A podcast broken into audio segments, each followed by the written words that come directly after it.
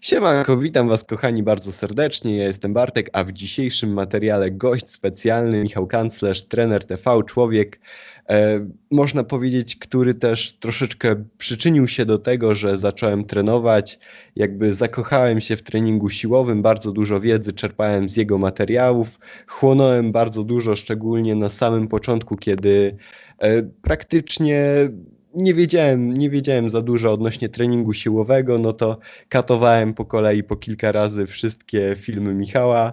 Dobra, to jeśli chodzi o wstęp, siemano. Cześć. Dużo miłych słów, ja też się tak czułem przez moment jak przy śpiewaniu 100 lat, w zasadzie nie wiem co robić, ale to przede wszystkim witam was widzowie, słuchacze, nie wiem w zasadzie jaką formę sobie wybierzecie, czy będziecie raczej z wideo, czy z głosem tego odsłuchiwać. Witam ciebie Bartku. I czekam na pytania w takim wypadku. Jeszcze na początku bardzo miło mi, że w ogóle zgodziłeś się tutaj u nas wystąpić, pogadać, znalazłeś czas. Dobra, i bez zbędnego przedłużania dzisiaj sobie porozmawiamy na temat pasji, na temat tego, dlaczego warto się realizować, nie poddawać i robić po prostu rzeczy, które kochamy. Na samym początku, Michał, chciałbym się zapytać ciebie, czy miałeś jakieś, nie wiem, alternatywne hobby, inne niż trening siłowy, czy miałeś coś, co też właśnie, na co przeznaczałeś czas, może trochę wcześniej, przed treningiem siłowym, co tam kolidowało właśnie z treningiem?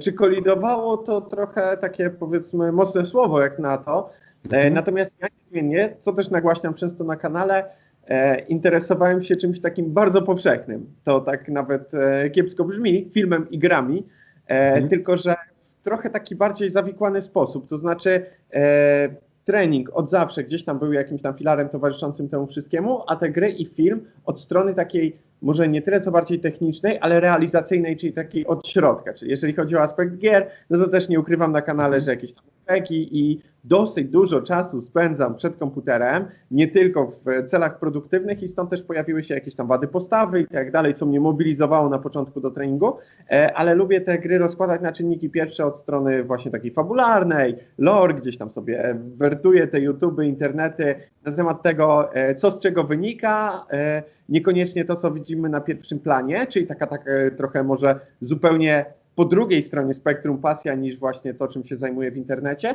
i analogicznie z filmami, czyli też właśnie jakby realizacyjnie język filmu, jak coś zostało zrobione, dlaczego na przykład starszy film wcale nie jest gorszy niż ten z lepszymi efektami specjalnymi, co się liczy, jakby jak się opowiada historię i tak dalej, czyli to jest dosyć jakby duży element mojego życia.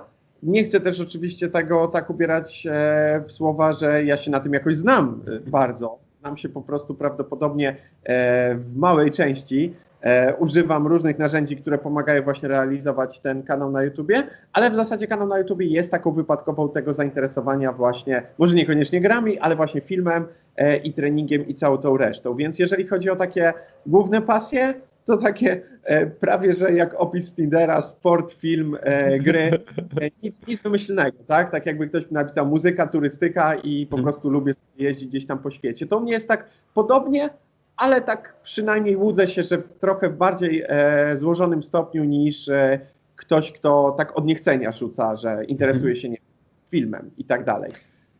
No myślę, że dzisiaj nie będziemy tylko poruszać tematów związanych z fitnessem, z treningiem, ale właśnie jeszcze chciałbym zapytać ciebie odnośnie gier, bo bardzo często tam w twoich materiałach przewijało się, brałeś udział też w podcaście, który wczoraj słuchałem i mówiłeś tam, że w cywilizację chyba najbardziej tak katujesz i grasz.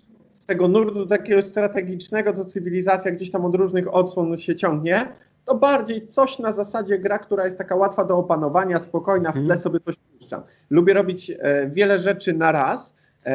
Teraz na przykład jak sobie gdzieś tam się wybiorę na spacer, bardziej uprzednio przed tą całą sytuacją, o której tutaj mówimy, to była moja taka stała rutyna, że idę, bez celu, ale jakby w słuchawkach nadrabiam sobie czy audiobooki, czy jakieś podcasty i cywilizacja to właśnie gra, która idealnie się w to wpisywała, czyli jakby śledziłem YouTube'a tego, co się da odsłuchać, czyli adekwatne programy, jak tutaj realizujesz na przykład długa rozmowa, nieangażująca pod kątem wideo, czyli nie muszę wiedzieć, co się gdzieś tam dzieje, i właśnie taka cywilizacja w tle gdzieś tam to sobie leciało, ta gra, która przypominała w miarę już powiedzmy podobne scenariusze w zależności od stylu rozgrywki, czyli powiedzmy to była gierka taka typowa, że gram sobie, a tak naprawdę angażuję się trochę w grę, ale bardzo dużo w to, co gdzieś tam sobie słucham. W ogóle mam takie skojarzenie, teraz mi się to nasuwa, że niektóre nawet piosenki mi się kojarzą z konkretnymi grami, bo na przykład czegoś tam odsłuchiwałem, kiedy grałem w daną jakąś część i tak dalej.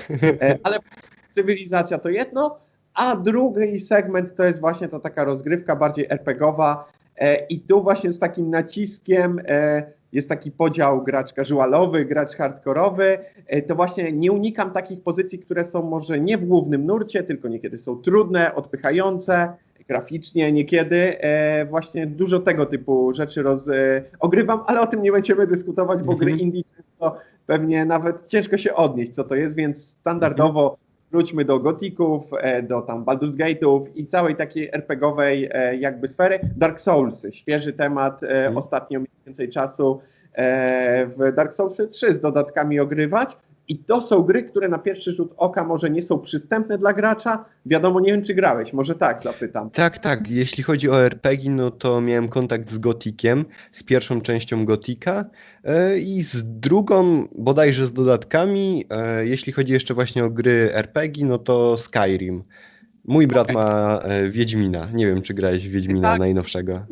Takie pytanie retoryczne, powiedzmy, w świecie, że nawet jak ktoś już w nic nigdy nie grał, to w Wiedźmina 3 po ostatnim w ogóle hypie, że to jest gra nie na Polskę, tylko na cały świat. To jest w ogóle takie fajne, że mamy produkt eksportowy, który nie jest jakąś tam, nie wiem, technologią poniekąd jest, ale nie jest jakimś tam urządzeniem, nie wiem, nie jest czymś takim do kopania dołów czy czegoś takiego, czyli takim bardziej przyziemnym, przystępnym i czymś, co możemy sobie tak wyobrazić, że jest dla nas jakby potrzebne tak namacalnie. Ale właśnie się okazuje, że Wiedźmin 3, no super, no tak naprawdę jesteśmy znani na całym świecie, w ogóle seriale się kręci na podstawie książki, o której się ludzie dowiedzieli poza granicami naszego kraju, też nie ukrywajmy tego za sprawą gry, nie wszyscy chcieliby się pod tym podpisać, ale rzeczywiście tak jest, to jest produkt przystępny, gracz przecież lubi prawie na całym świecie mechaniki, które gdzieś tam są w Wiedźminie i wiele RPG-ów powstaje.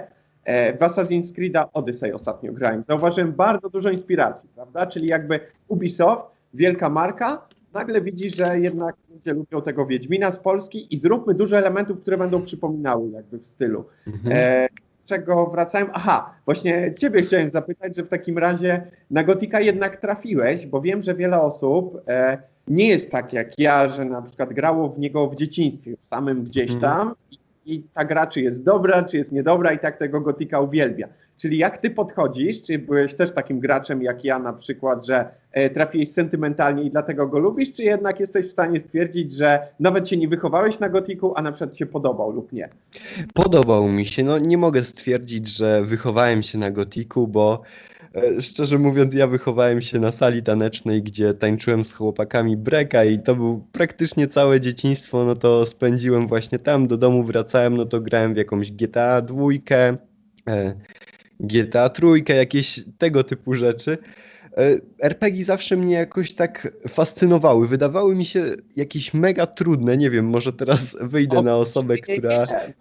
Ja do tego uderzam, że RPG często tak potrafią odrzucać, jeżeli już nie są tak mainstreamowe jak Wiedźmin, to nie cieszą się aż tak dużą popularnością, tylko raczej przyciągają jakieś wąskie grono graczy. A FIFA, GTA, no to wszyscy w to grają tak naprawdę, więc to jest jakby to takie casualowa rozgrywka, że jak wiem, że rzucę coś na przykład o GTA, to będzie w zasadzie kojarzył każdy, no Vice City, są traki na pamięć, niektórzy znają i tak dalej, ale właśnie o to chodzi, że już taki Dark Souls, pomimo że jest super popularną grą, no to nie dla każdego. Na przykład taki Gothic, że jest super popularną grą w odpowiednich kręgach, szczególnie w Polsce, jest taki, że jak w Asterixie i Obelixie, że jak na całym świecie jest Skyrim i The Elder Scrolls, no to jest ostatnia osada Galów, Polska, gdzie tu tak jakby się Gothica tego hołduje i tak dalej, no bo to była gra z pełną lokalizacją, czyli jeżeli grę się przetłumaczyło na polski, pełne udźwiękowienie polskie, no to wiadomo, że będzie ona jakby ogrywana u Polaków i tak dalej. O ile właśnie są różne gry na cały świat się rozeszły, no to takie, które dostały polską lokalizację, a były nawet średnie, to i tak tutaj jakby odznaczają się jakimś takim kultem. Ja podejrzewam, że właśnie Gothic się idealnie w to wpasował, ja nie patrzę obiektywnie, od razu się prawda rozpalam, jak ktoś krytykuje, bo to wcale nie jest gra toporna, tylko po prostu może gracz za mało poświęcił czasu, żeby to opanować i tak dalej. Tak sobie trochę żartuję, ale każdy fan Gothika wie, o co chodzi, że nie jest to gra, która stoi super, powiedzmy, mechaniką, nie jest to gra, która stoi super grafiką, jest to gra, która stoi sentymentem, przyznaję się teraz, ja wiem, że nie jest najlepsza i takim pierwszą rzeczą, która mi się spodobała w ogóle w rozgrywce, że nie byłeś rycerzem w śliniącej zbroi, wszystko ci wychodzi od razu, tak? Że jak idziesz sobie i tratujesz przeciwników, tylko tam nagle jesteś rzucony w taką brutalną rzeczywistość. No i tutaj w ogóle jest wydźwięk na to, jaka jest rzeczywistość naprawdę, że to nie jest tak, że się wszystko udaje. Widzisz, jak płynnie przeszedłem do wątków motywacyjnych, że właśnie tam jakby za coś złego od razu jesteś ukarany. Jeżeli masz gdzieś wejść dalej niż twoja ta główna osada, no to już się boisz, tak? Za starym obozem naopowiadali ci o wilkach. Teraz my wiemy, przechodząc tą grę, że to nie jest aż takie trudne, ale na początku to był super klimat, taki groźny, czyli jakby wyzwanie, jak pokonasz wyzwanie, no to czujesz satysfakcję, a nie na zasadzie achievement, przeszedłeś graczu 100 metrów do przodu, brawo, medal, skręciłeś w lewo, brawo, medal, zabiłeś szczura, świetnie, medal, jesteś dzielny. Właśnie o to chodzi. Ja nie lubię czegoś takiego, że gra robi ze mnie trochę idiotę. Rozumiem kontekst, że gry produkowane dla kogoś, kto po pracy siada tam na godzinkę, no to on nie chce za bardzo się męczyć, no to jak najbardziej to się wpisuje i stąd myślę, że taki trend się pojawił. Ja na Gothika trafiłem właśnie mój kumpel, który jest tam 3-4 lata starszy, mieszka tutaj niedaleko mnie. On mi zawsze podrzucał różne gry, to były jeszcze, wiesz, wtedy takie gry na płytkach i tam był no właśnie Gothic, zainstalowałem go i kompletnie nie ogarniałem, o co tam chodzi. Odstawiłem tą grę, odinstalowałem i po jakimś czasie Gimper zaczął nagrywać właśnie Gothic u siebie. Pooglądałem kilka jego materiałów i kurde, no wydało mi się to naprawdę świetne, jaki wpływ mamy na tą postać. To, że wiesz, wybieramy tam obóz, do którego chcemy przynależeć, to naprawdę zrobiło na mnie ogromny wpływ i później wróciłem do tego Gothika. To potem widać, że to jest takie bardziej liniowe, ale na tamte czasy, jak to wychodziło, no to w ogóle to nie było czegoś takiego, tak, na takiej zasadzie. Ja mam taką anegdotę a propos tych płytek, to nie wiem, czy oficjalnie się można przyznawać, ale wiadomo, jak to wyglądało, gdzieś tam kiedyś piractwo, to gdzieś kiedyś, jak byliśmy, powiedzmy, wzrostu stolika z bratem, wśród z urodzinowej imprezy były tam różne prezenty, jakby podsumowanie, potem wiadomo, robisz jakoś tam w wieku 8-5 lat, nie wiem w zasadzie ile mieliśmy wtedy lat imprezę, ktoś tam przynosi jakieś różne prezenty i tak dalej i oczywiście jeden znajomy przyniósł Diablo 1 na płytce. No i tam nasza mama, że no najgłupszy prezent, nie postarał się i tak dalej. A my wszystkie takie jakby w ogóle nie dbamy o cokolwiek innego, tylko to było to całe centrum, najważniejsza rzecz, jaka w ogóle pojawiła się na tych urodzinach. To Diablo 1, najlepszy prezent ever i tak dalej. I to właśnie o to chodziło, że jakby wartość płytki za 2 złote była niewielka, ale to, co na niej się znajdowało, no i wtedy już powiedzmy, ja nie ukrywam, dosyć wcześnie pojawił, nie wiem, czy to w zasadzie jakoś około biznesowo, czy to było przydatne, niezbędne dobro, był jakiś tam komputer umiarkowanej średniej jakości i graliśmy dosyć wcześnie. Tak naprawdę z grami mam do czynienia odkąd pamiętam praktycznie. Więc jak najbardziej tak, to tam siłą rzeczy, to się stała pasja. Nie rozumiem ludzi, którzy krytykują gry z perspektywy takiej, że niby to jest słaba rozrywka. Rozumiem ludzi, którzy krytykują gry z perspektywy, że to pobiera bardzo dużo czasu, bo tu się przyznaję, najbardziej angażujące medium pod tym kątem, że jeżeli zarwane nocki, to nie dla serialu, u mnie częściej właśnie jeżeli chodzi o jakąś grę, która wciąga. Może tak, główne zagrożenie. Ale też porównując na przykład oglądanie serialu, no to jest dla mnie taka jakby bierna rozrywka, że po prostu patrzymy się, nic nie robimy, a jednak gry angażują i tego myślę, że nie da się naprawdę powiedzieć, że tak nie jest. Jak się tworzą obozy, że ktoś... Ich jest coraz mniej, jakby ludzie jakby nabierają świadomość w zależności jakimi się tam środowiskami otaczamy, ale często na przykład ze strony osób starszych można posłuchać coś takiego, że jakby rozrywka bezmyślna podczas gdy oni w tym momencie na przykład oglądają serial, jakąś tam telenowelę, która tu można by zaryzykować stwierdzenie, że jest bezmyślna, ale ja też jestem powściągliwy w jakichś tam osądach, dlatego ja bym wolał gdzieś tam wartościować i równać to, tylko że gry mają złą sławę, bo z zewnątrz jak to wygląda. Wiadomo, że jak jakaś tam bijatyka czy strzelanka, no to nie doszukujmy się jakiegoś przeintelektualizowania w Doomie na przykład najnowszym, który jest ręcznościówką, która ma dawać jakieś tam emocje, ale właśnie jakby warstwa fabularna gier RPG-owych, no to niekiedy jest dużo bardziej rozbudowana niż jakikolwiek serial, który możemy otrzymać w jakimś głównym nurcie, tak? Czy tam, już nie mówię o telewizji, bo nie wiem jak u ciebie, czy ty telewizję masz, oglądasz, czy pamiętasz? Wiesz, ja mieszkam z babcią i ona tam cały czas patrzy się na tą telewizję, a ja staram się tego unikać.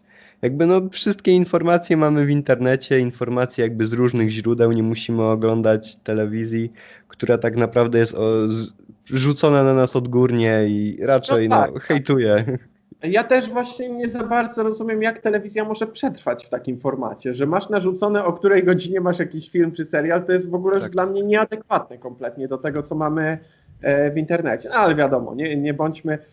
Co to będzie? Boomer, jak boomer jest starszy, to kto jest młodszy w takim razie? No już też nie bądźmy tymi hejterami w drugą stronę. Jasne. I dokładnie. Jeszcze właśnie odnośnie gier, no to wiesz co, chyba gry najwięcej mi dały pod tym względem, że ja jak pobierałem te różne gierki tam z takich czasem niecnych stronek, które nie były za bardzo legalne, to nie miały polskiego języka, polskiej właśnie wersji językowej i co za tym idzie, musiałem jakby wiesz, w słowniku wyszukiwać tych słówek po angielsku i tak naprawdę nie chodząc na żadne korki z angielskiego czy na żadne inne szkoły, do żadnych szkół dodatkowych, no to kurde właśnie gry mi bardzo dużo dały pod tym względem. Nie wiem, czy ty też w taki sposób uczyłeś się? Od razu jak zacząłeś o tym mówić, to jest taki argument, który jest już tak oczywisty i tak u wielu osób się pojawia, że nawet jakby nie poruszałem tego wątku, ale tak jest, co jest bardziej jakby zabawne, to ja miałem to samo, tylko wiesz przy jakiej grze najwięcej się języka nauczyłem? Nie wiem, czy kojarzysz adaptację na komputer emulatorów gameboyowych i Pokémony. Jakby te Pokémony Yellow, to była pierwsza wersja, którą gdzieś tam dostaliśmy w swoje łapska, w tej formie właśnie takiej, no oczywiście spiraconej, no bo nie było w ogóle, to jakby była już konwersja na komputer, czyli w założeniu to się grało na Game Boye, grałeś w jakieś Pokémony, te Fire Red, coś takiego. Nie, niestety nie. Cię ominęło, bo to w ogóle według mnie był największy, jeden z lepszych RPG-ów, paradoksalnie. No i w każdym razie tam, żeby było sobie poradzić, żeby mechaniki gry rozszyfrować, trzeba było wiedzieć co i jak. I tam my słownik, pamiętam jeszcze taka gruba cegłówka, oksfordzki słownik i jechaliśmy słówko po słówku, żeby wiedzieć o co w ogóle chodzi i tak dalej. I to był taki autentyk, nie tak jak... że tak mówię i tak naprawdę nie było, ale właśnie chodziliśmy do słownika, przepisywaliśmy tekst, potem bez gramatyki składaliśmy, czyli o to chodzi, czyli mniej więcej to pomaga. A dużo tam było tekstów takich w ogóle nic nie wnoszących do rozgrywki, a i tak się musieliśmy gdzieś tam tego nauczyć. A ciekawostką jest, być może dla widzów, że Pokémony bajka, dla mnie to był taki największy mindfuck, one powstały na podstawie gry gameboyowej, a nie odwrotnie. Bo ja wychodziłem z założenia, no przecież oglądam jako dzieciak, nie wiem, czy ty się wychowałeś bardziej na jakimś Dragon Ballu, czy czymś takim. Ja oglądałem Dragon Balla, no. Okay, ja bardziej. Właśnie jeszcze na Pokémonach i tam w zasadzie wszyscy w tym szale byli, od zbierania tazosów z Pokémonami, od jakichś tam kart, naklejek z gum i tak dalej, co było dostępne w zakresie jakichś tam możliwości finansowych, to człowiek wolał nie jeść nic przez tydzień smacznego, ale żeby kupić tych gum 10, żeby mieć jakieś tam naklejki.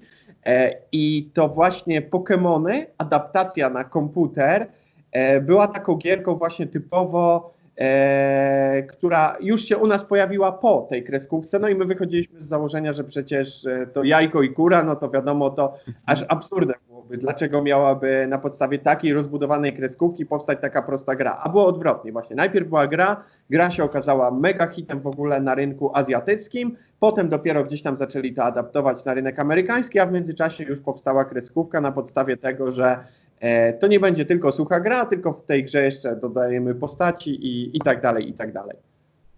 Ostatnio w garażu znalazłem, kurde, taki, nie wiem, taką ilość tych różnych, wiesz, tazosów, jakichś właśnie tam też takich karteczek z chipsów.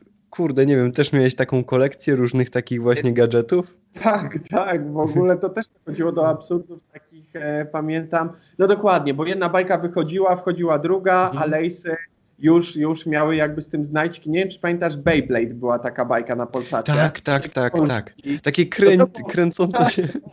To mi się podobało z perspektywy takiej, że to było właśnie jeszcze dużo zabawy z tym, bo jak na przykład te tazowce i tak dalej, to było bardziej takie kolekcjonerskie. Tam były instrukcje pewnie w internecie, ale to u mnie to były jeszcze czasy modemu, czyli do internetu się nie zaglądało, no bo przecież każda minuta kosztowała i nawet nie wiedzieliśmy, co robić z tymi tazosami i tak dalej, ale już te krążki, no to była zabawa, bo przecież to się kręciło, no po prostu, no jak to dziecku dać coś, co się kręci, no to już jest zajęte godziny, lata.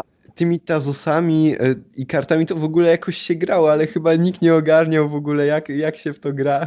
Tak, ja do tego zmierzam właśnie, że była instrukcja gdzieś tam w internecie, ktoś gdzieś słyszał, a my jak zwykle gdzieś tam na jakichś tych naszych lokalnych, nie wiem, kilometrach paru, no to rozkminialiśmy sobie własne zasady.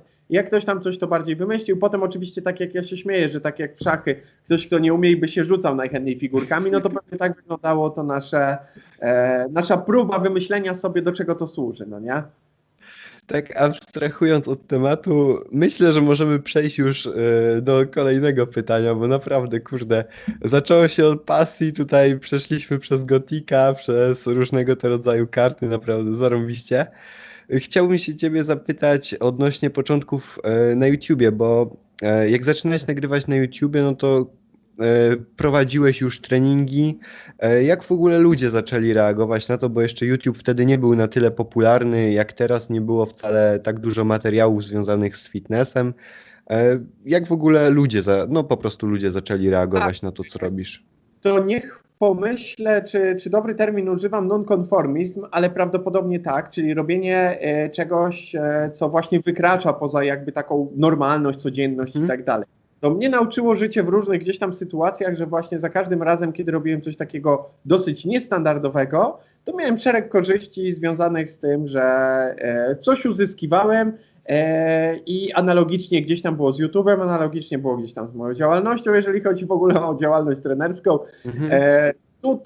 Tu jest wiele wątków, ale zaczynając od tego podstawowego, ja się przeniosłem do Warszawy dosyć szybko i w wieku takim no typowo, tak jak się idzie na studia i tak dalej, no to zacząłem studia, które nie były ściśle związane z tym, co gdzieś tam z tyłu głowy mi chodziło i były to pasje, tylko bardziej to był taki pragmatyzm i pójdę sobie na studia adekwatne do tego, z czego jestem już dobry, a chodzi tutaj konkretnie o klasę matematyczno-menedżerską, ona się tak szumnie nazywała, a chodziło o rozszerzone języki, jak i matematykę i informatykę. Tak, nie było na szczęście fizyki, dlatego tam jakby byłem umysłem ścisłym, ale niekoniecznie mi zawsze po drodze szło z fizyką i właśnie trafiłem na finanse i rachunkowość, czyli to był jakby ten wybór taki czysto rozsądny, związany z tym, co być może będzie gdzieś tam taką bezpieczną przystanią, niezależnie od tego, czy mi gdzieś tam wyjdzie z tą pasją, czy nie.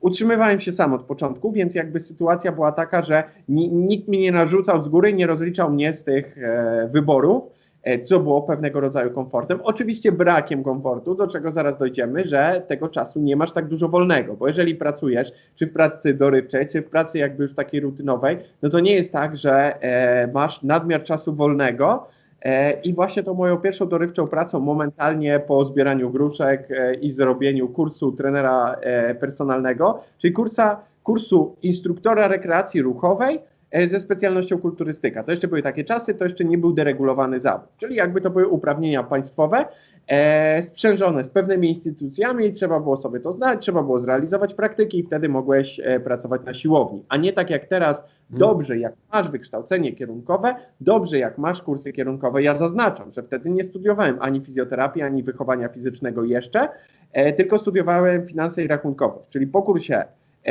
trenerskim Wybrałem się na siłownię, tak trochę jak w amerykańskim filmie, że ja chcę tu pracować, tak, na takiej zasadzie. Ale my tutaj nie potrzebujemy trenera albo potrzebujemy dlaczego i tak dalej. To ja chcę tu pracować, ja mam tutaj listę praktyk, ja chcę za darmo jakby być trenerem u was, a wy zobaczcie co dalej. Czyli tak wolnorynkowo ja wiem, że coraz mniej możemy o gospodarce rynkowej rok rocznie, dekada po dekadzie mówić, jak więcej wchodzi jakby różnych dziwnych pomysłów ze strony naszego państwa między innymi, ale po prostu wiodąc się tą ścieżką, poszedłem tam, że chcę tam pracować nawet za darmo na bazie jakichś tam oszczędności, którymi jeszcze dysponowałem i okazało się, że rzeczywiście ten plan był o tyle dobry, bo dosyć szybko pozyskałem osoby na treningi personalne. Na siłowni małej, lokalnej, której główną zaletą było to, na pierwszy rzut oka, że ona była położona blisko uniwersytetu, na którym studiowałem. Czyli Uniwersytet Warszawski to były studia dzienne, więc szukałem jakby koncepcji takiej, żeby jakoś to sobie połączyć, przynajmniej żeby to było blisko, więc siłownia blisko miejsca, gdzie studiowałem dziennie. I żeby tam pracować 4 razy w tygodniu, jak się uda to nawet i 7, ale w zmianach takich elastycznych, żeby mi to udało się połączyć ze studiami. No i sytuacja wyglądała tak, że dosyć szybko udało mi się zaznaczyć swoją pozycję poprzez czysto pragmatyczne, biznesowe zależności typu wprowadzam pieniądze do kasy klubu, czyli osoby, które nigdy nie interesowały się usługami dodatkowymi, kupiły treningi personalne u osoby, która jest niecały tydzień na siłowni. Więc to rokowało tym, że okej, no dobra, no to widocznie czy on duży, czy on mały, bo ważyłem około 70 kg, prawdopodobnie długie włosy, czy ja się wpisuję w wizerunek trenera personalnego, czy nie, sprzedaję treningi. Więc z perspektywy biznesowej właściciela klubu to byłoby nierozsądnym nie posiadać takiej osoby w zespole i tak dalej, więc na kanwie takiego po prostu zdroworozsądkowego podejścia i czysto biznesowego, niedobudowywania do tego ideologii, czy ja byłem dobrym pracownikiem, średnim pracownikiem, po prostu z perspektywy pracy w klubie fitness to miało sens, więc to już było pierwszą taką zagrywką jakby niestandardową, która otwierała mi oczy poniekąd na to, że czy na pewno finanse i rachunkowość, skoro tutaj stoi branża, która jest prawie że dziewicza, ona wchodzi do Polski, branża w ogóle treningów personalnych, a okazuje się, że ja po tygodniu pracy, nie znając branży od środka, mam pewne rezultaty, które powiedzmy są konkurencyjne do osób, które już siedziały tam jako instruktorzy, no to może trzeba wykorzystać, powiedzmy, gdzieś tam te talenty i oferować branży fitness coś, co nie jest aż tak powszechne. Wiesz, jakie jest skojarzenie? Prawdopodobnie, czy po sobie, czy po swoich znajomych, jak mówisz, że twoją pasją jest jakiś tam trening, no to, że to jest jakieś przyziemne, nie jest to może przeintelektualizowane, że to się raczej kojarzy silny osiłek niż osoba, która się rozwija na wszystkich płaszczyznach. I właśnie otóż to. I ja zauważyłem, że jest grunt podatny na to, że trener ma nie być tylko osiłkiem, który odlicza od 1 do 10, tylko ma być osobą, która równoprawnie jest w stanie nawiązać dialog ze swoim podopiecznym, który na przykład interesuje się grami i filmem. No nie, oczywiście nie, na przykład różnymi rzeczami, a trener, który z nim spędza godzinę dziennie, a nawet na przykład 3 godziny tygodniowo, no to nie może być osoba, która mu tylko odlicza powtórzenia. Więc jak się okazało, to, co jest moją w niektórych sytuacjach wadą, w wielu sytuacjach zaletą, to, że ja dużo mówię na różne tematy, to się okazało, że jest świetne w tej branży, co też niektórzy lubią krytykować, że o, trener to jest sprzedawca i tak dalej. Nie, nie dyskutujmy o tym w ogóle. Trener jako podstawę powinien mieć warsztat merytoryczny. To jest właśnie dla mnie śmieszne, że niektórzy jakby zakładają, o, trener sprzedawca, to już nie jest trener na przykład merytoryczny. Dlaczego? Właśnie trener merytoryczny to jest podstawa podstaw, absolutnie. Anatomia po łacinie, ja lubię się popisywać, ale to nie jest niezbędne. To jest tylko gdzieś tam jakiś tam element. Warsztatem trenera jest umiejętność przekazania wszystkich narzędzi, wszystkich elementów od diety, przez trening, przez styl życia i tak dalej, do tego, żeby ktoś osiągnął swój cel. A jak on to zrobi? Czy zanudzając go, prawda, musculus abdominis rectus, czy na przykład mówiąc, tu mamy brzuch, patrz, rób tak. Tak jak był jeden trener, co mi się też podobało, wypracował sobie bez znajomości języka angielskiego system współpracy z klientami zagranicznymi. Look at me. I to było na zasadzie look at me. I ktoś robi to samo co. On mówi okej, a jak ktoś robi coś innego, no, look at me. I w zasadzie na tym jednym haśle bazował. Wiadomo, że to nie były jakieś bardzo rozbudowane współprace, ale dokładnie. Właśnie tak też się da. Więc jakby jeżeli wymyśli się sposób, żeby ten podopieczny, trenerze chce schudnąć i ten podopieczny chudnie, pomimo, że zaraz ktoś się złapie za głowę, o nie, przecież tutaj, prawda, jest jakiś błąd techniczny i tak dalej, to nie ma znaczenia. Jeżeli daną osobę w zdrowiu doprowadzimy do celu treningowego, udało się, sukces.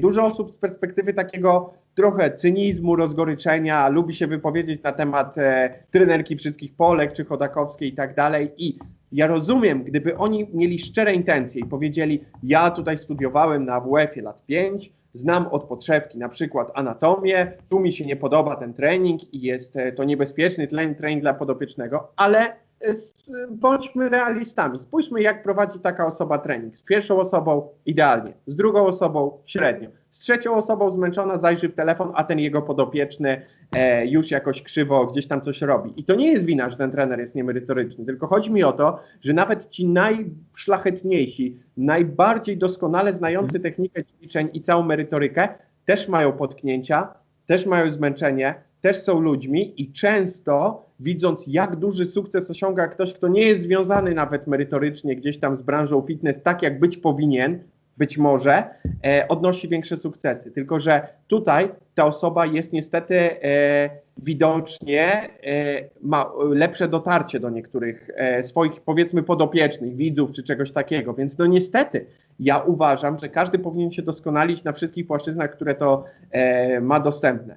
Wiedzę zdobywać, no to jest w ogóle absolutna podstawa, ale prawda jest taka, że wiele osób gniewa się na przykład na trenerów, którzy ich zdaniem na przykład niekoniecznie robią coś dobrze technicznie, tylko z prostej przyczyny takiej ludzkiej. Ja się przyznaję, ja też często jestem na przykład, lubię sobie popatrzeć, kurde, no zazdroszczę komuś, ale ja lubię to przekuć w coś pozytywnego. No to co zrobić w takim razie, skoro jesteś taki mądry, Michał Kanclerz, żeby być na tym miejscu, a nie w stylu, że nie, bo na przykład ktoś ma większe liczby i tak dalej, a nie studiował na AWF-ie albo nie jest absolwentem fizjoterapii. Kurde, to może ludzie tego nie potrzebują z perspektywy inspiracji fitnessem, a potem wiadomo, można to przekuć nawet konstruktywnie ze strony fizjoterapeuty. No to skoro ten trener jest taki zły, na przykład i popularni trenerzy, którzy popełniają błędy jakieś tam merytoryczne, no to doprowadzi mi więcej klientów do mojego gabinetu fizjoterapii i tak dalej. Czyli tak jak mówię, to jest ludzkie, ja wiem, że branża tak często funkcjonuje, ale wiele antypatii wynika niekoniecznie z tego, że ktoś szlachetnie,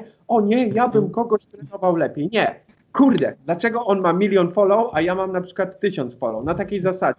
A jakby się ktoś skupił konstruktywnie, no dobra, mam 1000, za miesiąc będę mieć 2, będę robił dobrą robotę, będę miał 4, bo co jest obezwładniające, to zatrważające wielkie liczby u kogoś, do kogo inspirujemy. Jak ktoś myśli w tych kategoriach, przegrywa według mnie na starcie. Ja widzę, widzisz, ja dużo wątków poruszam, klucze i zaraz dojdę do tego YouTube'a, ale chodzi mi o to, że obezwładniające na starcie jest porównywanie się 1 do 1 z liczbami. Dowód słuszności społecznej. Jak już masz na przykład dużo lajków, to będziesz mieć więcej. To już jest efekt kuli śnieżnej. Ale prawda jest taka, że na początku nie można się porównywać, nie wiem, z popularnym profilem mam 300 000 mniej widzów, tylko mam o rok mniej widzów. To jest dobra perspektywa. Mam o 100 filmików mniej widzów. A prawda jest tego, że z 2 się zrobi 4, z 4 się zrobi 8, z 8 się zrobi 16, z 16 się zrobi więcej i tak dalej. I to rośnie sobie dużo szybciej. Czyli prawda jest taka, że droga między 900 000 a 1 000 000 trwa tydzień, ale droga między 0 subskrypcji a 100 000 subskrypcji trwa pierwsze 10 lat, prawda?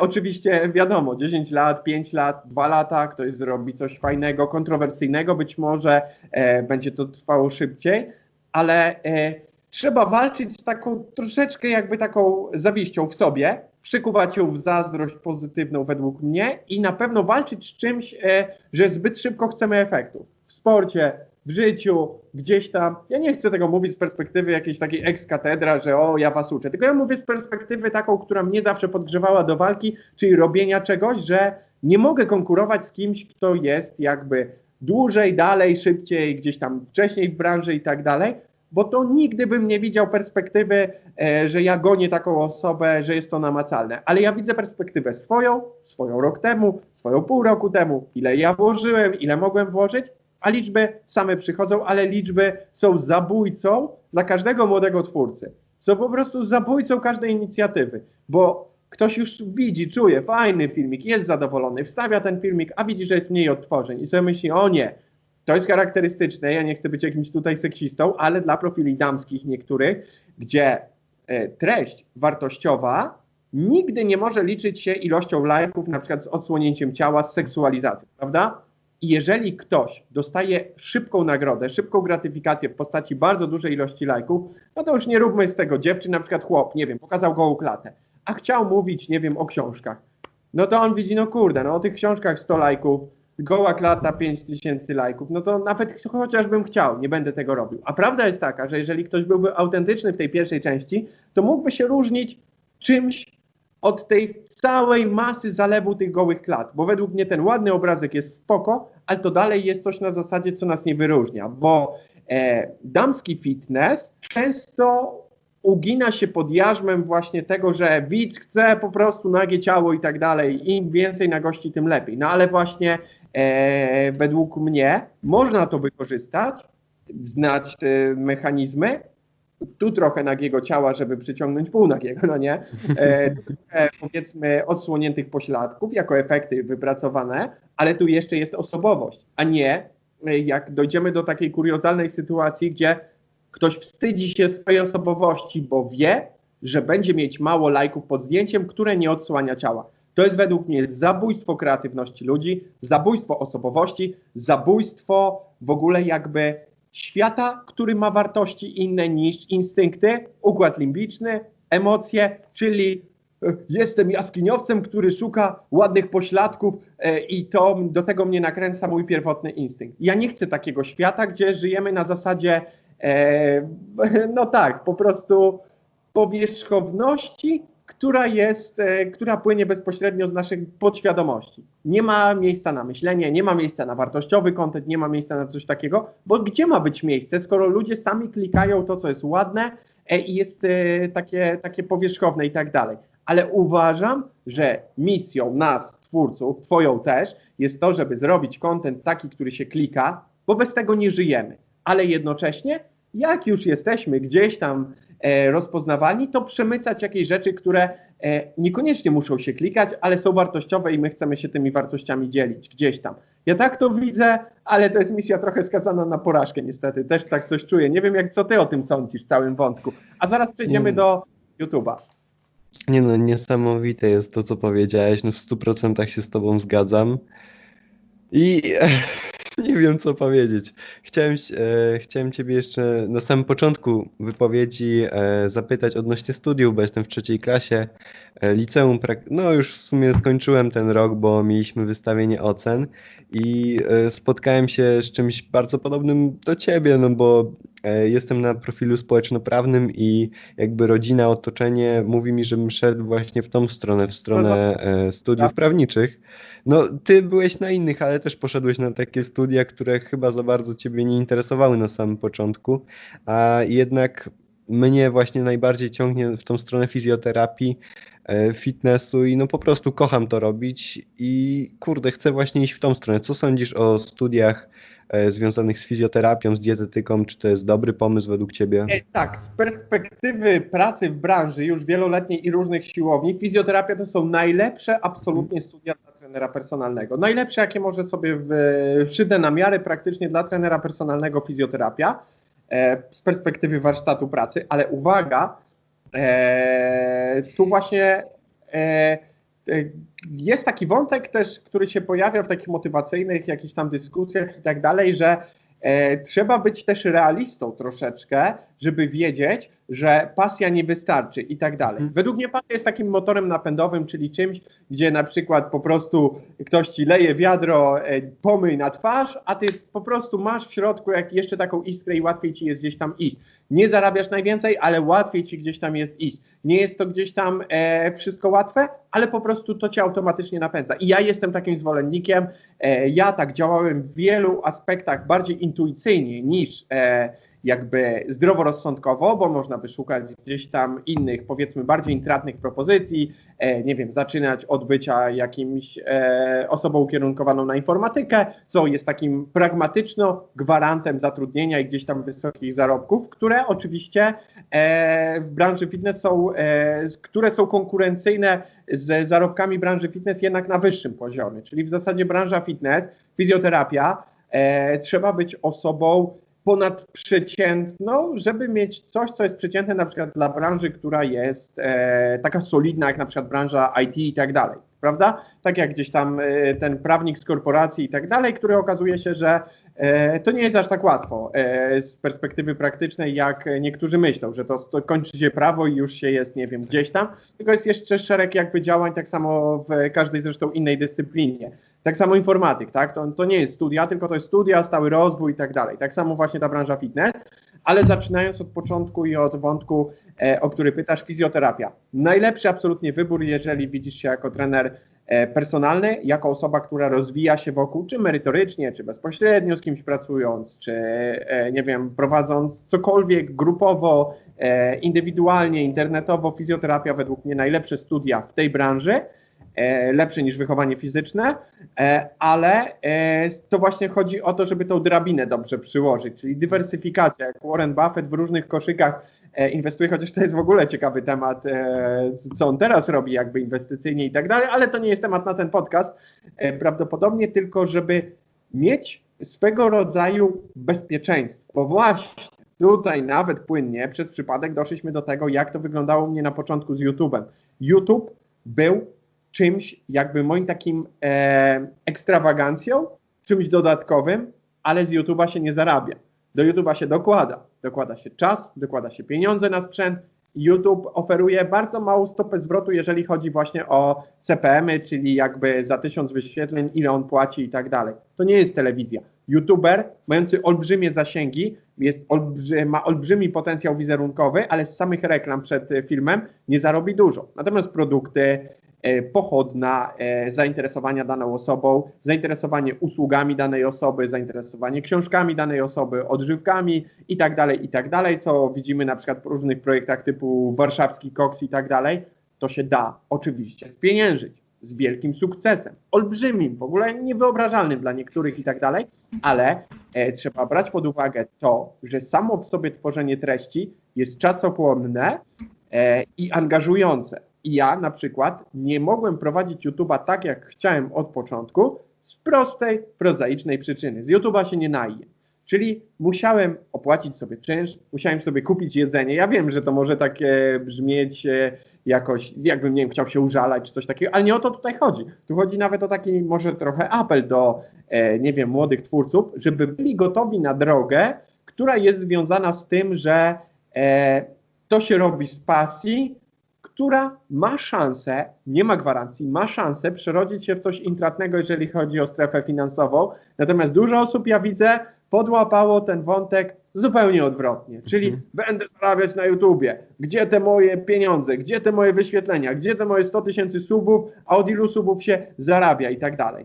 To jest skazany projekt na porażkę. Dlaczego? Dlatego, że pisząc to na kartce za i przeciw, to wyjdzie, że zaraz. To matematycznie się nie broni. To nie jest biznes dochodowy. To jest biznes na zasadzie po godzinach, kiedy mógłbym leżeć i grać w grę, kiedy mógłbym, nie wiem, brać 2 dodatkowe godziny pracując w marku, bym zarobił więcej, a ja tutaj kręcę filmik, który pójdzie w świat i nie wiadomo, czy coś z tego będzie. Więc jakby tu jest taki wątek. Ja podchodziłem do sprawy tak, że realizowałem jako dodatek do mojego życia zawodowego. Byłem nie tyle co realistą z jakiejś tam dojrzałości większej, tylko realistą z perspektywy tego, jak wygląda świat. Czyli po prostu potrzebowałem pieniędzy na jakieś swoje podstawowe potrzeby, a wachlarz podstawowych potrzeb, im więcej gdzieś tam się zarabia, trochę bardziej się rozwija. Czyli ja koncentrowałem się przez długi okres na branży takich, na jakby filarach zawodowych osadzonych stabilnie na ziemi i ściśle związanych z moim życiem zawodowym, jeżeli chodzi właśnie o trening personalny, o prowadzenie szkoleń dla trenerów personalnych i tych aspektach, które dostarczały mi tu i teraz zarobków i to dostarczało mi, powiedzmy, bufor bezpieczeństwa w sytuacji takiej, kiedy ja bym chciał ucinać pewne części mojego życia zawodowego na rzecz dokładania czasu i pieniędzy do YouTube'a, w który wierzę. Czyli uwaga, jakby to jest moja pasja, ale podchodzę do niej o tyle realistycznie, że w sytuacji, kiedy nie miałem odłożonych jakichś tam pieniędzy, które pozwalałyby mi bez zarobkowania nawet żyć przez długi okres, nie mogę się poświęcić na to, żeby odcinać sobie na przykład, nie wiem, jakąś część życia zawodowego. I tak bardzo ostrożnie do różnych aspektów tutaj podchodziłem. Ja wiem, że niektóre rzeczy mogłem robić szybciej, gwałtowniej i one potem większość działalności, w które wierzyłem i w które tak ostrożnie przygotowywałem sobie pod nie podłoże, wypalały i jakbym miał wiedzę tą, którą mam teraz, oczywiście robiłbym rzeczy niektóre bardziej agresywnie, ale raczej zawsze miałem z tyłu głowy coś takiego, to chyba nawet pamiętam, że Patryk Vega mówił w wywiadzie, że jak ktoś miał epizod w życiu, gdzie był niepewny, niestabilny finansowo, to on nie może być stabilny finansowo. On musi mieć dużo więcej, bo się boi tej jakby biedy, tego na zasadzie, że będę musiał się, nie wiem, zapożyczać na pokój, nie wiem, w Warszawie czy coś takiego. Że ja tego nie chcę, ja tego nie przyjmuję, więc ja muszę mieć na 10 pokoi w Warszawie, 10-krotny czynsz, żeby w ogóle myśleć stabilnie o tym, czy ja dalej jakby gdzieś tam czegoś potrzebuje i tak dalej, więc ja tą perspektywę na sobie gdzieś tam odtwarzam. Wiele osób tą perspektywę ma z nią do czynienia, wiele osób w ogóle o tej perspektywie nawet nie wie. Gdzieś tam ma jakiś stabilny przyczółek, z którego to perspektywy wydaje mu się, że to wszystko jest takie tu zaraz i niektóre osoby, kiedy mają zbyt wygodnie, nie będą robiły pewnych działań, bo mogą, a nie muszą. I według mnie fajna jest ta opcja, gdzie czasami się musi trochę bardziej, popycha ona, czy chcemy, czy nie.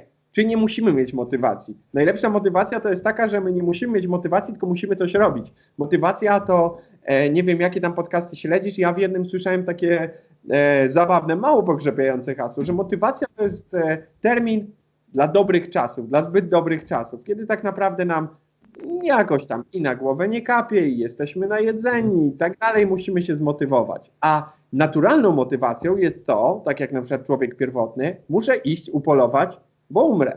Muszę zbudować sobie schronienie, bo się utopię. Muszę zrobić coś tam.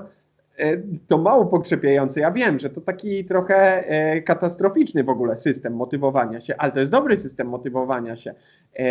Czyli ciężka sytuacja, w której motywacja przychodzi gdzieś tam naturalistycznie. A moją ekstrawagancją dodatkiem był YouTube. Czyli do tego wszystkiego, co robiłem, popychało mnie to, że chciałem mieć lepiej w życiu, a YouTube był czymś, co było związane z moją pasją. Czyli wideo, o którym mówiłem gdzieś tam, że Michał, kurde, chciałbyś kręcić filmy, na filmówkę cię nie wezmą, bo nie jesteś synem reżysera, to kręć sobie na YouTubie, prawda? Tylko, że o tym będę kręcił, ale kim ja jestem, żeby tworzyć czyjąś jakby, nie wiem, kogoś uczyć czegoś i tak dalej. To może zajmę się tym, czego ja się uczę na studiach, czego ja się uczyłem na kursie trenera, będę dzielił się wiedzą na temat treningu, będę dzielił się wiedzą, którą sprzedaję odpłatnie 1 na 1 podopiecznym, z którym realizuję współpracę online. Co ja mówię? Współpracę na żywo, dokładnie, bo kolejny wątek wchodzi do głowy, taki, że ja nie prowadziłem współpracy online.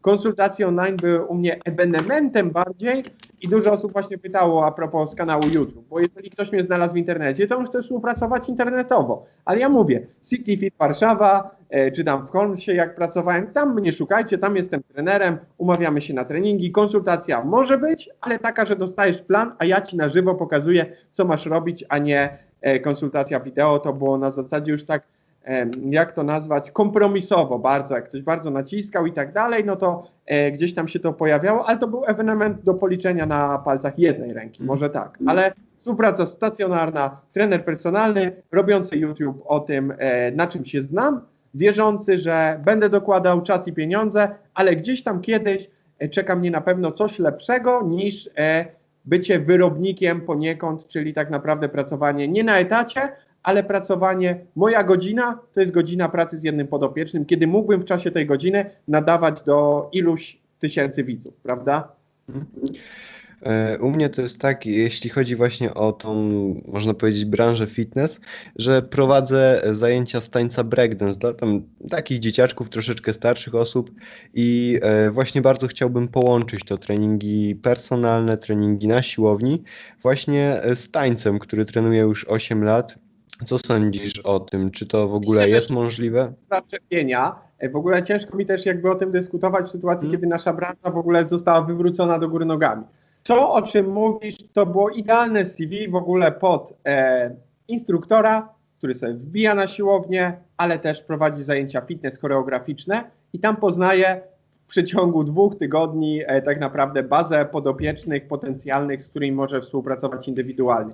To jest świetne właśnie. I to jest też takie nonkonformistyczne, bo zarówno właśnie to bycie takim, to już jest mniej jakby taki rodzynek, ale mężczyzna, który prowadzi zajęcia taneczne, choreograficzne, no nagle się okazuje, że ma najwięcej osób zainteresowanych w różnych klubach fitness, bo zazwyczaj kobiety prowadzą fitness i tak dalej. A potem jakby wokół tej wąskiej społeczności też się klarują osoby, które to są chętne na to, żeby współpracować z takim trenerem indywidualnie, więc tego typu CV połączone na przykład z rozpoczęciem studiów fizjoterapii, rozwijaniem cały czas swojej wiedzy, świetnie, według mnie super. A jak jeszcze się umie rozmawiać z ludźmi, co jest istotne, to trener personalny, bo komunikacja jest sztuką. Co mi z tego, że mam doskonałą wiedzę, jak nie umiem przekazać? Trener to jest wiedza plus umiejętność przekazania wiedzy, dydaktyk. A ktoś myśli, że trener to jest posiadanie dużego bica. To jest w ogóle takim absurdem i to tak bardzo rozpala do czerwoności wszystkich takich przeciwników działalności osób takich jak ja. Kurde, przecież mam już tutaj 2. medal z zawodów kulturystycznych, a nie mam tutaj klientów, oni tutaj są sprzedawcami i tak dalej. No ale spytasz człowieka właśnie takiego, na przykład jakieś aspekty merytoryczne, wiedzę techniczną, anatomię, fizjologię, cokolwiek, no to taka osoba nawet nie wie, bo ona jest święcie przekonana, że jej doskonała sylwetka w jej mniemaniu, bo moda na kulturystykę niekoniecznie występuje u osób, które są zainteresowane usługą treningu personalnego. No i potem jest takie zdziwienie i frustracja, że jestem kulturystą, a nie mam dużo treningów personalnych. Nie chodzi tutaj też o to, że nie ma kulturystów z dużą ilością osób na treningach personalnych, ale te osoby rozumieją to, że samo bycie kulturystą, sama forma, jaka by nie była, nie wystarczy. To jest jeden z filarów. Wygląd, czyli aparycja, komunikacja, umiejętności dydaktyczne, merytoryka, to wszystko się łączy i wypadkową tego jest na przykład sukces mniejszy lub większy w branży fitness. Tak to widzę. Czyli chciałbym Ciebie zapytać, bo mówiłeś na samym początku jeszcze w poprzednim moim pytaniu do Ciebie odnośnie właśnie filmów i miałeś takie pomysły, żeby pójść do szkoły filmowej, bo ja też pasjonuję się teatrem i gram w takim amatorskim teatrze w Domu Kultury u mnie tutaj w mieście. Czy miałeś też jakieś pomysły, żeby coś w stronę teatru? Ja jakby wątek ten rekrutacyjny od razu mnie odrzucił w łódzkiej filmówce, bo tam jest wiadomo, że to jest dosyć elitarny jakby system. Jest taka enklawa, w którym podobno duży udział odgrywa nie tyle co znajomość, tylko jakieś konotacje z branżą filmową. Nawet nie mówię tutaj, bo ja nie lubię nadużywania terminu podznajomości, ale na przykład jakby już posiadanego doświadczenia i tak dalej. Czyli na zasadzie właśnie graj w tym teatrze, bądź na planie filmowym jakieś reklamy, coś tam, a potem dopiero przynieść nam teczkę w wieku 30 lat i być może rozważymy, bo mnie nie interesowały jakby inne konteksty niż reżyserski, tak? Operatorski ewentualnie, ale właśnie z perspektywy reżyserskiej, więc jakby już byłem skreślony na starcie. Potem weryfikowałem tę szkołę Lindy, ale tam wiadomo koszty, tak? Bo jeżeli ktoś nie ma wyłożyć na czesne szkoły prywatnej filmowej, Warszawska Szkoła Filmowa, no to też nie mamy o czym dyskutować tak naprawdę, więc jakby dla mnie pierwszą rzeczą były studia dzienne z dorabianiem sobie na nie, tak, więc jakby w ten schemat nie wpisywała się Warszawska Szkoła Filmowa.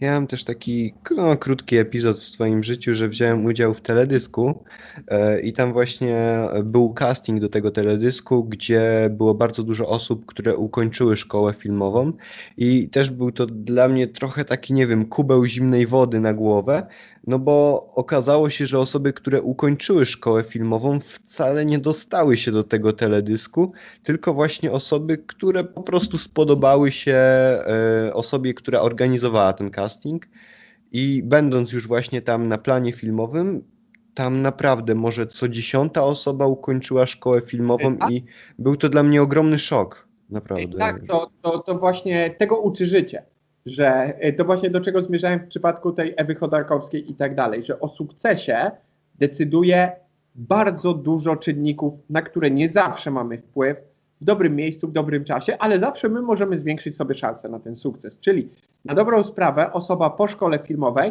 dodaje sobie kolejną zakładkę do swojego CV. Trener, który dobrze wygląda, ma dobrą formę, ma dobrą wiedzę i umie dobrze mówić, zwiększa sobie szanse. Gdyby na przykład źle wyglądał, nieogolony był i śmierdzący, to zmniejsza sobie szanse.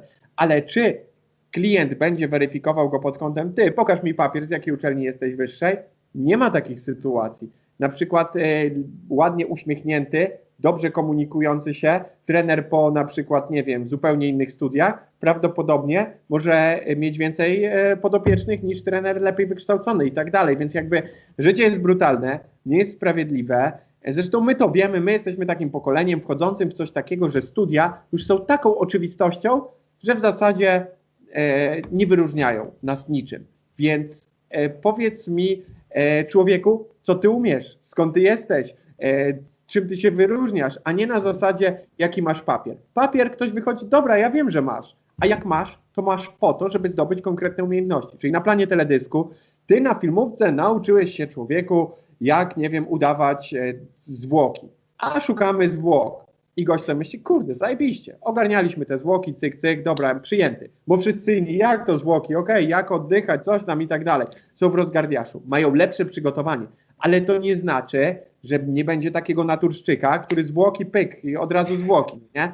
Wiadomo o co chodzi, więc ty jakby bardziej się wpisywałeś wtedy w to, czego oni potrzebowali. Gdyby to było, zaśpiewaj nam jakąś tam tonacją, zrób to, to i to, a potem zagraj nam, zrób afekt płacz, płaczemy i w ogóle tutaj teraz jest jakby sytuacja, w której masz odnaleźć się z jakąś umiejętnością aktorską. Kurde, jestem zestresowany, nigdy tego nie przerabiałem, bo wiesz o co zazwyczaj chodzi. Umiejętność się nabywa i umiejętność się jakby tym jest lepsza, im częściej coś powtórzy. Tak, tak. No nie? Nauczyłeś się pewnie tego też, czy w dyskusji z kimś, czy w ogóle w kręceniu jakiegoś filmiku, czy w ogóle przed kamerą. To jest w ogóle dla mnie największy banał.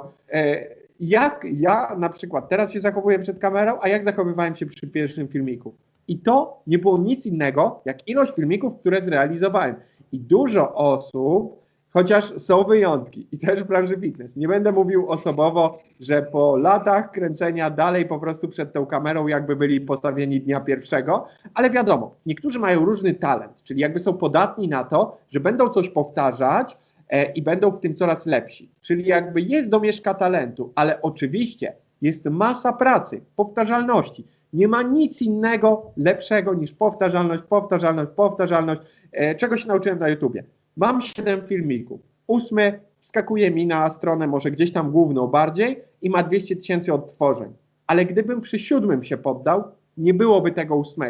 Czy on był lepszy? Nie. Ja osobiście uważam, że pierwszy był dobry, drugi był dobry, 5 był dobry, 4 przyznaję, kurde, na kacu zrobiony był średni.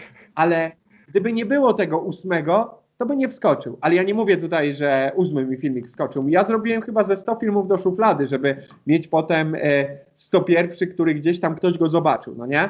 Tylko ludzie są niecierpliwi. Prawda jest taka, że najgorsze, co może zrobić sobie twórca, to wycofać się tuż przed tym momentem, gdyby jakieś tam siły z kosmosu zdecydowały, że teraz właśnie ten twórca powinien być pokazany światu. To samo, że poszedłeś na jeden casting mniej na przykład. I już to byłby ten decydujący o tym, że w tym teledysku, potem zobaczył cię ktoś tam, potem się okazało, że masz takie talenty, potem potykałeś się wracając z castingu, wpadłeś na dziewczynę swojego życia i tak dalej. Na takiej zasadzie, czyli jakby efekt motyla, ale nie oddajmy sterów, ja tego nie lubię. Ja nie lubię oddać komuś sterów. Ja lubię mieć przynajmniej poczucie, że ja się staram i ja tworzę sobie sytuacje, które potem ktoś powie, a udało ci się, bo byłeś tam. Ale żeby tam być, to trzeba było zrobić wszystkie te poprzednie kroki. Ja tak to widzę, czyli po prostu właśnie wiatr w oczy, ale się nie poddaję, idę. Wszyscy z boku mówią, to nierozsądne, to głupie, ośmieszasz się na przykład, to jest charakterystyczne na początku YouTube'a, że robisz coś, ojeju, to przecież to jest głupie i tak dalej. To nie jest głupie, to jest odważne. Jak wygląda każdy youtuber, którego my teraz oglądamy w pierwszym filmiku? Na pewno nie tak jak w swoim filmiku ostatnim. Jak wygląda każdy duży twórca? Jak wygląda jakiś utalentowany aktor, kiedy na przykład, nie wiem, czy to historia Brada Pitta, może mi Paulina podpowie, gdzie chyba w jakiejś knajpie był kurczakiem, tak, Paulina podpowiada, przebrany za kurczaka, a 20 lat później gość, który latał i błagał cię, żebyś przyszedł do restauracji, bo miał nie z gorszą twarz, powiedzmy, że był przystojny i tak dalej, to potem się okazuje, że gdyby nie był tym kurczakiem, gdyby nie poszedł na taki casting, nie taki, to nie byłoby tak, że teraz każdy zna to imię. Arnold Schwarzenegger, wszyscy wiedzą i tak dalej. A jakie oni mieli początki wszyscy? Jakie mieli epizody? O tym się nie mówi. Nie mówi się też o przedsiębiorcach, tutaj wątki polityczne, o tych, którym nie wychodzi. W większości przedsiębiorców nie wychodzi. Tym, którym wyjdzie, ich się nienawidzi w ogóle społeczeństwa. Ja ich podziwiam, bo mają za dobry samochód, prawda? Nakradł. Nie nakradł, tylko ryzykował tym, że zamiast mieć stabilną pracę, być może wyląduje pod mostem. 9 na 10 przypadków ląduje pod mostem, bo ryzykuje wszystkim i wszędzie, gra grubo, ale jak wyjdzie na grubo, no to będzie miał luksusowe życie i wszyscy powiedzą, a tutaj kurde, no na pewno coś tam zakombinował. A właśnie o to chodzi, że jest propaganda taka trochę sukcesu, a nie patrzy się na to, jaka jest droga i ile osób odbija się. I głupio być tą osobą, która się odbija, która miała szansę. Przy tym 7. filmiku, już się trzymajmy tej anegdoty, ten 8. nie doczekała, że stwierdziła, a dobra, ogląda mnie 100 widzów, a jak ja nie nagram, to 100 widzów nie obejrzy filmiku i co? I nic się nie zmieni. A może by się zmieniło. Może to był ten moment, który właśnie był decydujący, kluczowy, najważniejszy absolutnie i ja po prostu jestem za tym, żeby się nie poddawać. To jest najważniejsza cecha. Nie bycie ładnym, nie bycie przystojnym, nie bycie mądrym, nie bycie, nie wiem, jakimś po prostu super genetyką do sportu, bo to nie najlepszych sportowców się w social mediach podziwia. Bycie osobą, która się nie poddaje, jest nieustępliwa, prawda? A najlepiej jeszcze być dodatkowo pięknym, bogatym, zdrowym i tak dalej. Ale wiadomo, to nie zawsze musi iść w parze. Wiesz co, Michał, myślę, że będziemy za chwilkę kończyli, bo robimy już podcast godzinkę, tak. Naprawdę bardzo dużo. Słucham? Co mówisz? Tak. Widzę, śledząc, że prawie godziny się zbliżamy. Że poruszyliśmy bardzo dużo tematów. Praktycznie pytania, które miałem przygotowane, już w sumie nie mają żadnego znaczenia, bo weszliśmy na zupełnie inne tematy, które jeszcze fajniej wyszły, fajniej wybrzmiały. I szczególnie właśnie te twoje ostatnie wypowiedzi teraz, to jest naprawdę taki ostry kopniak w dupę, żeby po prostu robić, kurde, no nie wiemy, kiedy stanie się ten moment, że coś wystrzeli, ale no jeśli lubimy to robić, jeśli naprawdę, no ty tak samo robiłeś materiały nie myśląc praktycznie o tym, że dotrą do 1 miliona, do 100 tysięcy odbiorców, tylko kurde, no to jest twoja pasja, dzielisz się z większą ilością osób niż na treningu personalnym i po prostu po pewnym czasie ludzie zauważyli, że no kochasz to robić, wkładasz w to serducho i tak to się potoczyło, że udało się. Tak, to z takich podsumowań właśnie na pewno zaraz ty się jeszcze wypowiedz, czy nie gadałem dla mnie jako feedback za dużo. I ja właśnie dokładnie, ja podpowiadam, żeby robić to, co się lubi, ale też być realistą, żeby ta myśl nie umknęła, bo nie lubię takiego trendu, że pasja i tak dalej, a potem człowiek maluje obrazy i nie ma za co opłacić mieszkania i w sumie umiera śmiercią głodową i przychodzą go i zjadają go własne psy czy coś takiego. Nie, oczywiście się śmieję, nie, mam nadzieję, że nic takiego się nie dzieje z jakimś artystą, którego teraz zjadają koty czy jakieś psy, ale chodzi o to, żeby właśnie wypoziomować. Nie dać sobie odebrać pasji, nie dać się tak jakby innym osobom stłamsić. O tak, bo czym najlepsi są ludzie z zewnątrz i nawet niestety nasze bliskie otoczenie. W tym, żeby nam wmówić, że to się do niczego nie nadaje. Nie dać się stłamsić, robić to, ale z drugiej strony też robić coś takiego, twardo stąpając po ziemi i odklejać się w kierunku tej pasji dopiero kiedy czujemy, że możemy sobie na to pozwolić. W innym wypadku jest też historia niektórych youtuberów, gdzie oni im szło, a nie byli zabezpieczeni finansowo. A wiecie, tak jakby widzowie, co potrafi zabić nawet najlepszy kanał? Właśnie to, że nie ma się środków do życia. Najlepszy kanał, największe wyświetlenia, najciekawsze treści, ale jak ktoś nie ma podstawowych środków do życia, to nie spodziewajcie się, że będzie w pełni uśmiechnięty kręcił kolejne i kolejne filmy. I to nie jest tak, że twórcy oczekują wsparcia jakiegoś tam materialnego. Twórcy zazwyczaj mają co zaproponować. I tak naprawdę, jeżeli ktoś jest w jakimś tam nurcie, będzie miał jakieś książki, czy będzie miał jakieś inne produkty, czy będzie miał jakieś szkolenia i zawsze jest pewien odsetek, który chętnie pomoże. Opcje Patronite'a też są, gdzie niektórzy chcą dobrowolnie wspierać. Reklamy przy dużej skali kanału tak naprawdę pozwalają się gdzieś tam twórcy utrzymać, ale prawda jest taka, że trzeba mieć to też na uwadze, że na początku trudno jest dla każdego młodego twórcy, nowego twórcy, pomagajcie czymś niematerialnym, komentując, oglądając, klikając łapki do góry, tak jak przy tym materiale Bartkowi. Chcecie pomóc, to nie ma lepszej rzeczy niż tak naprawdę udostępnianie tego materiału i tak dalej, bo to jest taka waluta, która nic nie kosztuje, kosztuje nas czas. Jeżeli twórca nam robi dobre treści, zostawmy mu łapkę w górę. Co to da? To niby takie błahe, ludzie lubią wyśmiewać. O, youtuber prosi o łapkę w górę. Nie, algorytmy naszej platformy, na której się tutaj spotykamy, działają w następujący sposób. Im więcej tych łapek do góry, tym więcej osób nowych, jeszcze nie śledzących kanał, zobaczy ten film. Nie będzie tego może bardzo dużo na starcie, ale im więcej łapek, tym więcej widzów nowych to zobaczy, tym szybciej dany twórca może docierać do większej ilości osób, tym szybciej się rozwija, tym bardziej jest zmotywowany, żeby częściej tworzyć, czyli dla was, widzowie, dobrze, bo wy wtedy macie więcej nowych materiałów od twórcy, którego lubicie i którego praca być może wam się podoba. To tyle z mojej strony. Ja dziękuję wam, widzowie, jeżeli wytrwaliście. Dziękuję tobie, Bartek, za rozmowę i przepraszam raz jeszcze, ale taki już jestem. Ja dużo gadam, że jakby przegadałem pewnie sporo ten podcast. Nie, właśnie to jest super w tym podcaście tutaj z tobą, no bo ja bardzo dużo się dowiedziałem i widzowie, no i przede wszystkim no ja ciebie tutaj zaprosiłem i na tym mi zależało, żeby porozmawiać z tobą. Nie, widzowie jakby oglądający moje treści, no wiedzą, jaki jest mój światopogląd, jak patrzę na różne tematy.